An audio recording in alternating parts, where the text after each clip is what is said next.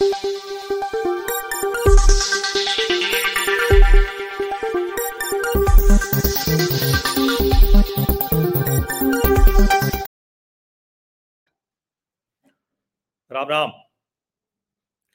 दुनिया भर में अमेरिका और चीन इस वक्त कुछ खास वजह से चर्चा है।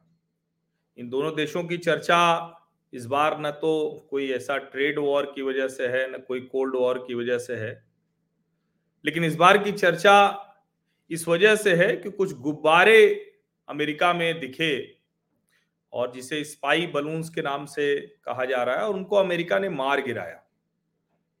अब सवाल ये कि क्या चीन दुनिया के दूसरे देशों की जासूसी करता है? तो इसका एक सीधा सा जवाब यह है कि दुनिया का हर देश जो ताकतवर होना चाहता है, वो दूसरे देशों में जासूसी करता ही करता है। अगर उसका स्पाई नेटवर्क नहीं है तो वो काम नहीं कर सकता है। लेकिन क्या स्पाई नेटवर्क के ज़रिए खतरनाक तरीके से अपना प्रोपागेंडा वो बढ़ाने की कोशिश दुनिया के देश करते हैं?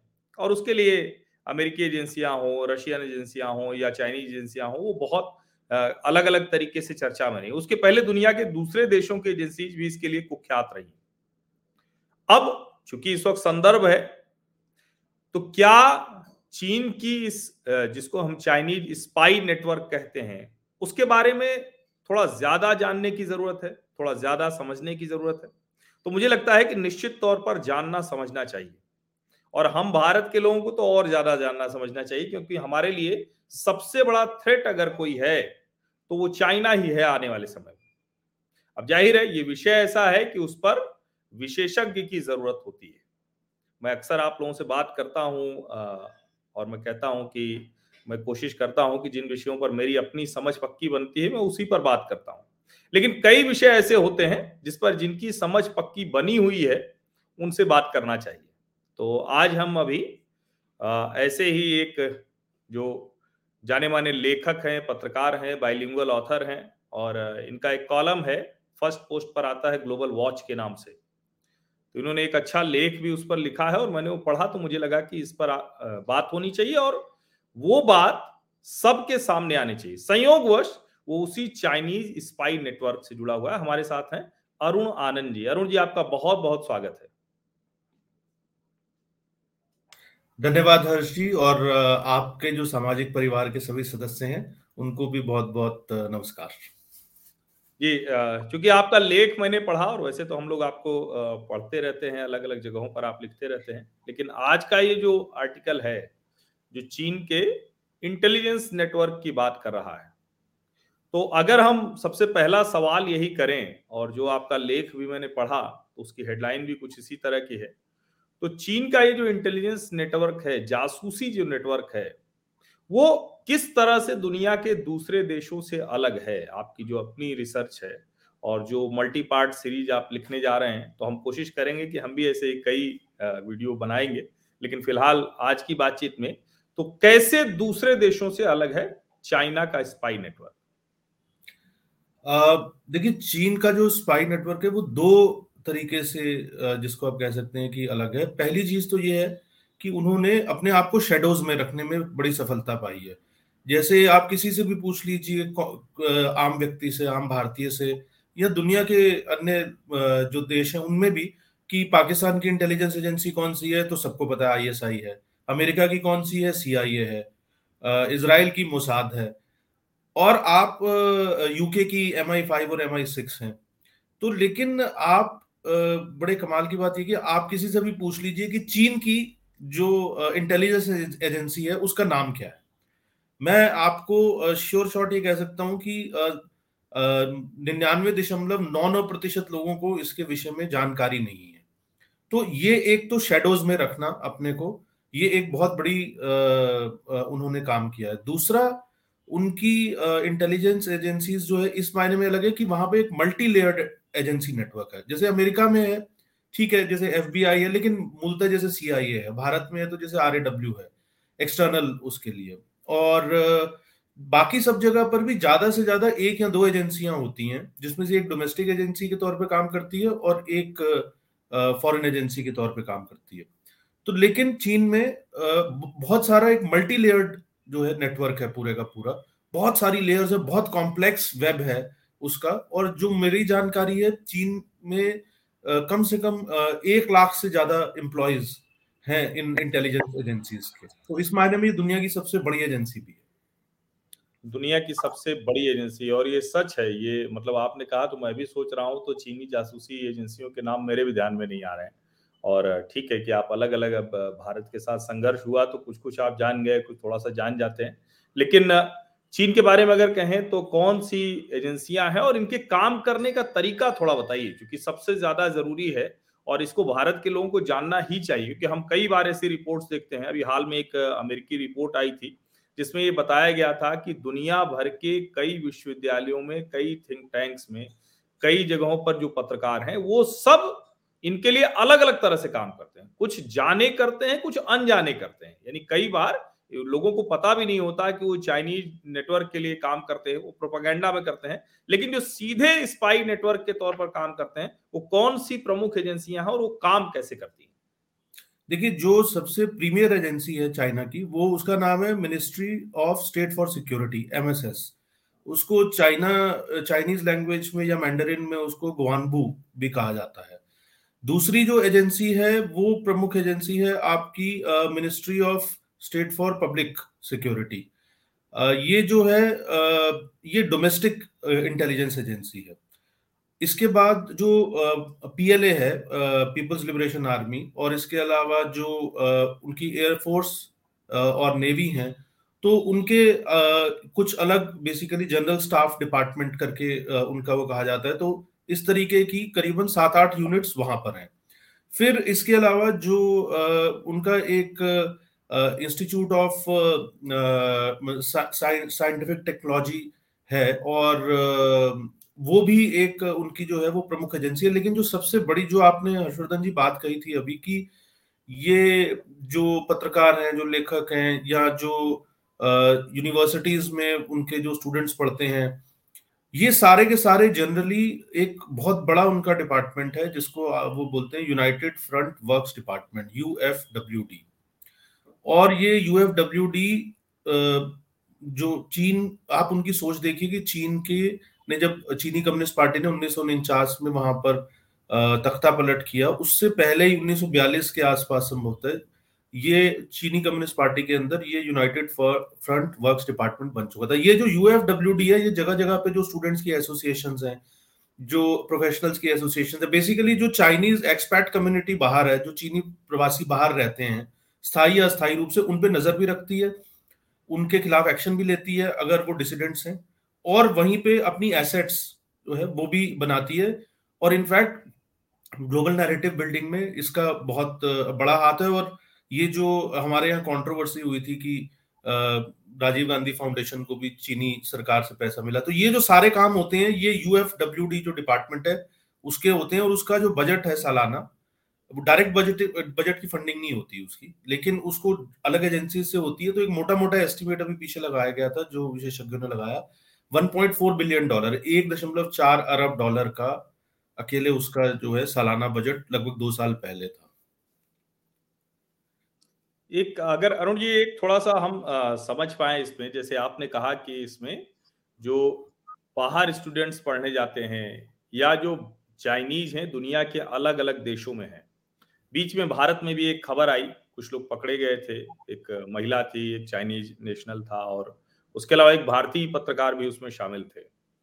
अब वो लोग जेल जाते हैं उसके बाद निकल कर बाहर आते हैं। अभी जमानत मिल गई तो दो तरह के नैरेटिव क्रिएट होते हैं। एक तो ये कि देखिए, भारत सरकार ऐसे लोगों को पकड़ रही है और दूसरा जब जमानत मिल गई तो फिर से एक कहें क्या कि उनकी बात को कहने के लिए देखिए, ऐसा नहीं है कि वो चाइनीज़ स्पाई नहीं थे, जासूस नहीं थे। तो ये किस तरह से खतरनाक साबित होता है? विशेष करके जब हम कहते हैं कि जो शेडो में है, बहुत छिप कर है, बहुत चुपचाप काम करने वाली एजेंसी के तौर पर काम करते हैं और उसमें विशेषकर मैं ये आपसे जानना चाहूँगा, अगर आपने उसको अभी कहें कि बताने की स्थिति में है या आगे बताना चाहेंगे, कि क्या भारत में इस तरह का कोई नेटवर्क है जिसको लेकर, जिसको हम कहते हैं ना कि कोई पत्रकार है, कोई लेखक है, कोई रिसर्चर है, कोई प्रोफेसर है? क्या ऐसी कोई जानकारी आपके पास है जिसको लेकर भारत को चिंता करनी चाहिए? देखिए, भारत में एक तो दो बड़े प्रमुख उनके मीडिया में और यूनिवर्सिटीज में जो घुसपैठ वो करते हैं और अपने एसेट्स क्रिएट करते हैं तो उसमें दो इंस्टीट्यूशंस का वो यूज़ करते हैं। एक तो उनकी जो न्यूज़ एजेंसी है शिनहुआ शिनहुआ जो है वो उसको न्यू चाइना न्यूज़ एजेंसी उसका अंग्रेज़ी का नाम है, लेकिन चाइनीज़ नाम उसका शिनहुआ शिनहुआ भारत में ऑपरेट करती है। और जैसा हम जानते हैं, कोई भी विदेशी एजेंसी किसी भी इंडिपेंडेंटली यहाँ पर न्यूज़ डिस्ट्रीब्यूट नहीं कर सकती। उसको कोई एक डोमेस्टिक पार्टनर चाहिए होता है, ये एक भारत सरकार का नियम है। तो यहाँ पर शिनहुआ काफ़ी लंबे समय से ऑपरेट कर रही है और यहाँ पर और शिनहुआ का काम प्रमुख रूप से यही है। मैंने अपने इस वाले, इस लेख में शिनहुआ का भी उल्लेख किया है। इनफैक्ट एक ग्रीक मीडिया आउटलेट है। उसने एक इन्वेस्टिगेटिव रिपोर्ट किया था शायद अप्रैल 2021 में। उसका मैंने इस लेख में कोट किया है। उसने बताया कि किस तरीके से ये एक शिनहुआ फ्रंट के तौर पर काम करता है। उनके जो जर्नलिस्ट होते हैं, वो ट्रेंड होते हैं ये आइडेंटिफाई करने के लिए कि जो चाइनीज़ कम्युनिस्ट पार्टी है उसको कौन कौन सी चीज़ें चाहिए होंगी। तो वो जो स्टोरीज भेजते हैं यहाँ से या दुनिया भर में उनके लगभग सौ से ज़्यादा ब्यूरो हैं और दस हज़ार से ज़्यादा एम्प्लॉयज़ हैं उनके। तो आप सोच सकते हैं कि कितनी बड़ी न्यूज़ एजेंसी उन्होंने सेटअप की हुई है और दुनिया के सभी प्रमुख शहरों में उनके ब्यूरोज हैं। इसके अलावा चाइना रेडियो इंटरनेशनल है। चाइना रेडियो इंटरनेशनल ने भारत के अंदर रेडियो क्लब्स बनाए हुए हैं और वो खासकर जो बिहार में जो सीमावर्ती इलाके आपको मिलेंगे और ये इन रेडियो चाइना रेडियो इंटरनेशनल के ये जो क्लब्स हैं, इनके लोगों को ये फ़ैन क्लब्स हैं, इन, इनके लोगों को ये चाइना ले जाते हैं। और वहाँ पे जो भी आप कहें कि मतलब एसेट्स क्रिएट करने की एक तरीके से कोशिश करते हैं तो चाइना रेडियो इंटरनेशनल की जो है वो लगभग दुनिया की हर भाषा के अंदर उन्होंने एक तरीके से मतलब कम से कम पैंसठ, सत्तर भाषाओं में उनकी सर्विस है डिजिटल ली वो एक बहुत स्ट्रॉन्ग प्रेजेंस है उनकी, और चाइना रेडियो इंटरनेशनल की हिंदी सर्विस भी है, और हिंदी सर्विस में दो दर्जन से ज़्यादा लोग हैं। तो तिब्बत को लेकर या और चीज़ों को लेकर जो सारा, एक तो ये, दूसरा कन्फ्यूशियस इंस्टीट्यूट ये कन्फ्यूशियस इंस्टीट्यूट बेसिकली जो चाइनीज़ कल्चर को प्रमोट करने के नाम पे बनाए जाते हैं, लेकिन दुनिया भर के अंदर ये एक बहुत बड़ा, जिसको आप कह सकते हैं कि स्पाई सेंटर्स हैं ये।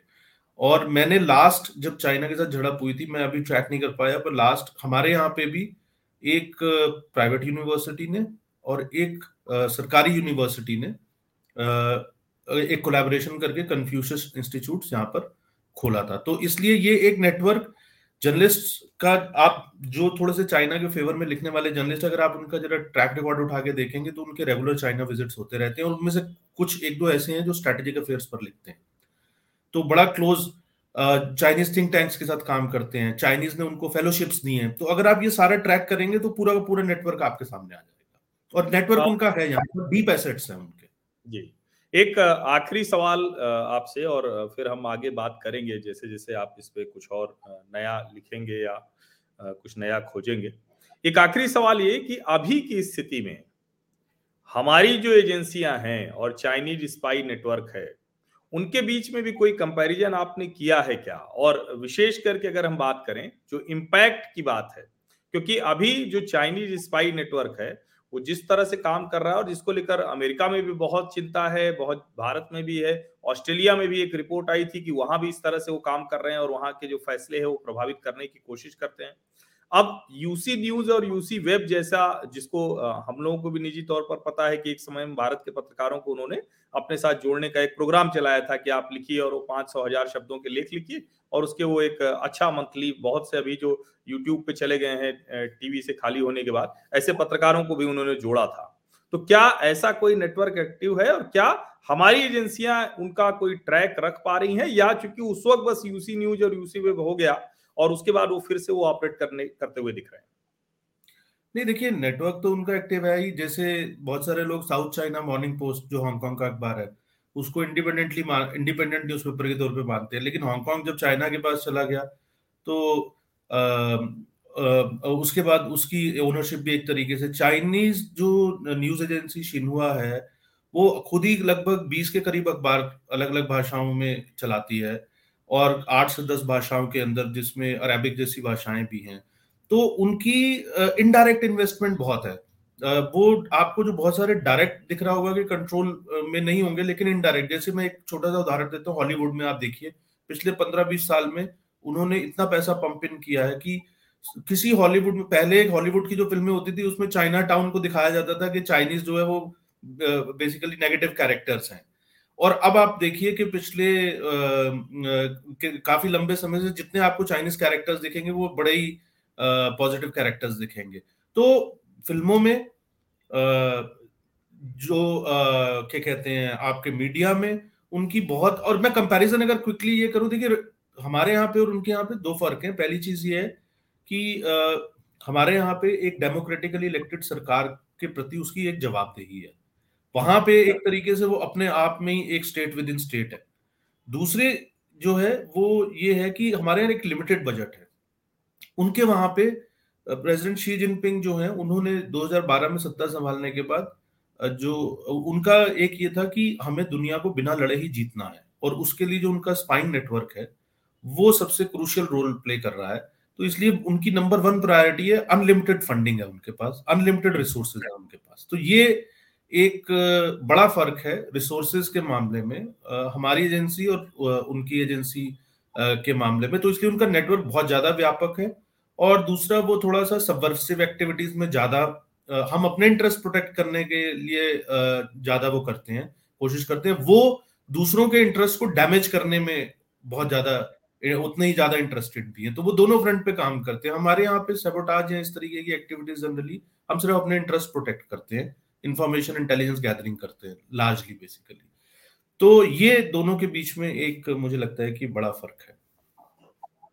जी, अरुण जी, हम आपसे फिर बात करेंगे और कोशिश करेंगे कि जैसे जैसे इसमें कुछ और आप रिसर्च नया जोड़ेंगे तो हम बीच बीच में आपसे बात करेंगे और दूसरे विषयों पर भी हम आपसे बीच बीच में चर्चा करते रहेंगे। बहुत बहुत धन्यवाद। बहुत बहुत धन्यवाद और आपके दर्शकों को भी बहुत बहुत धन्यवाद और मुझे इस आर्टिकल के फीडबैक का भी आपके सामाजिक परिवार से भी इंतज़ार रहेगा और वो क्या और जानना चाहते हैं तो अब मैं शायद वो वाली जानकारी अपने लेखों में और आपके साथ चर्चा में उपलब्ध करवा पाऊँगा बहुत बहुत धन्यवाद।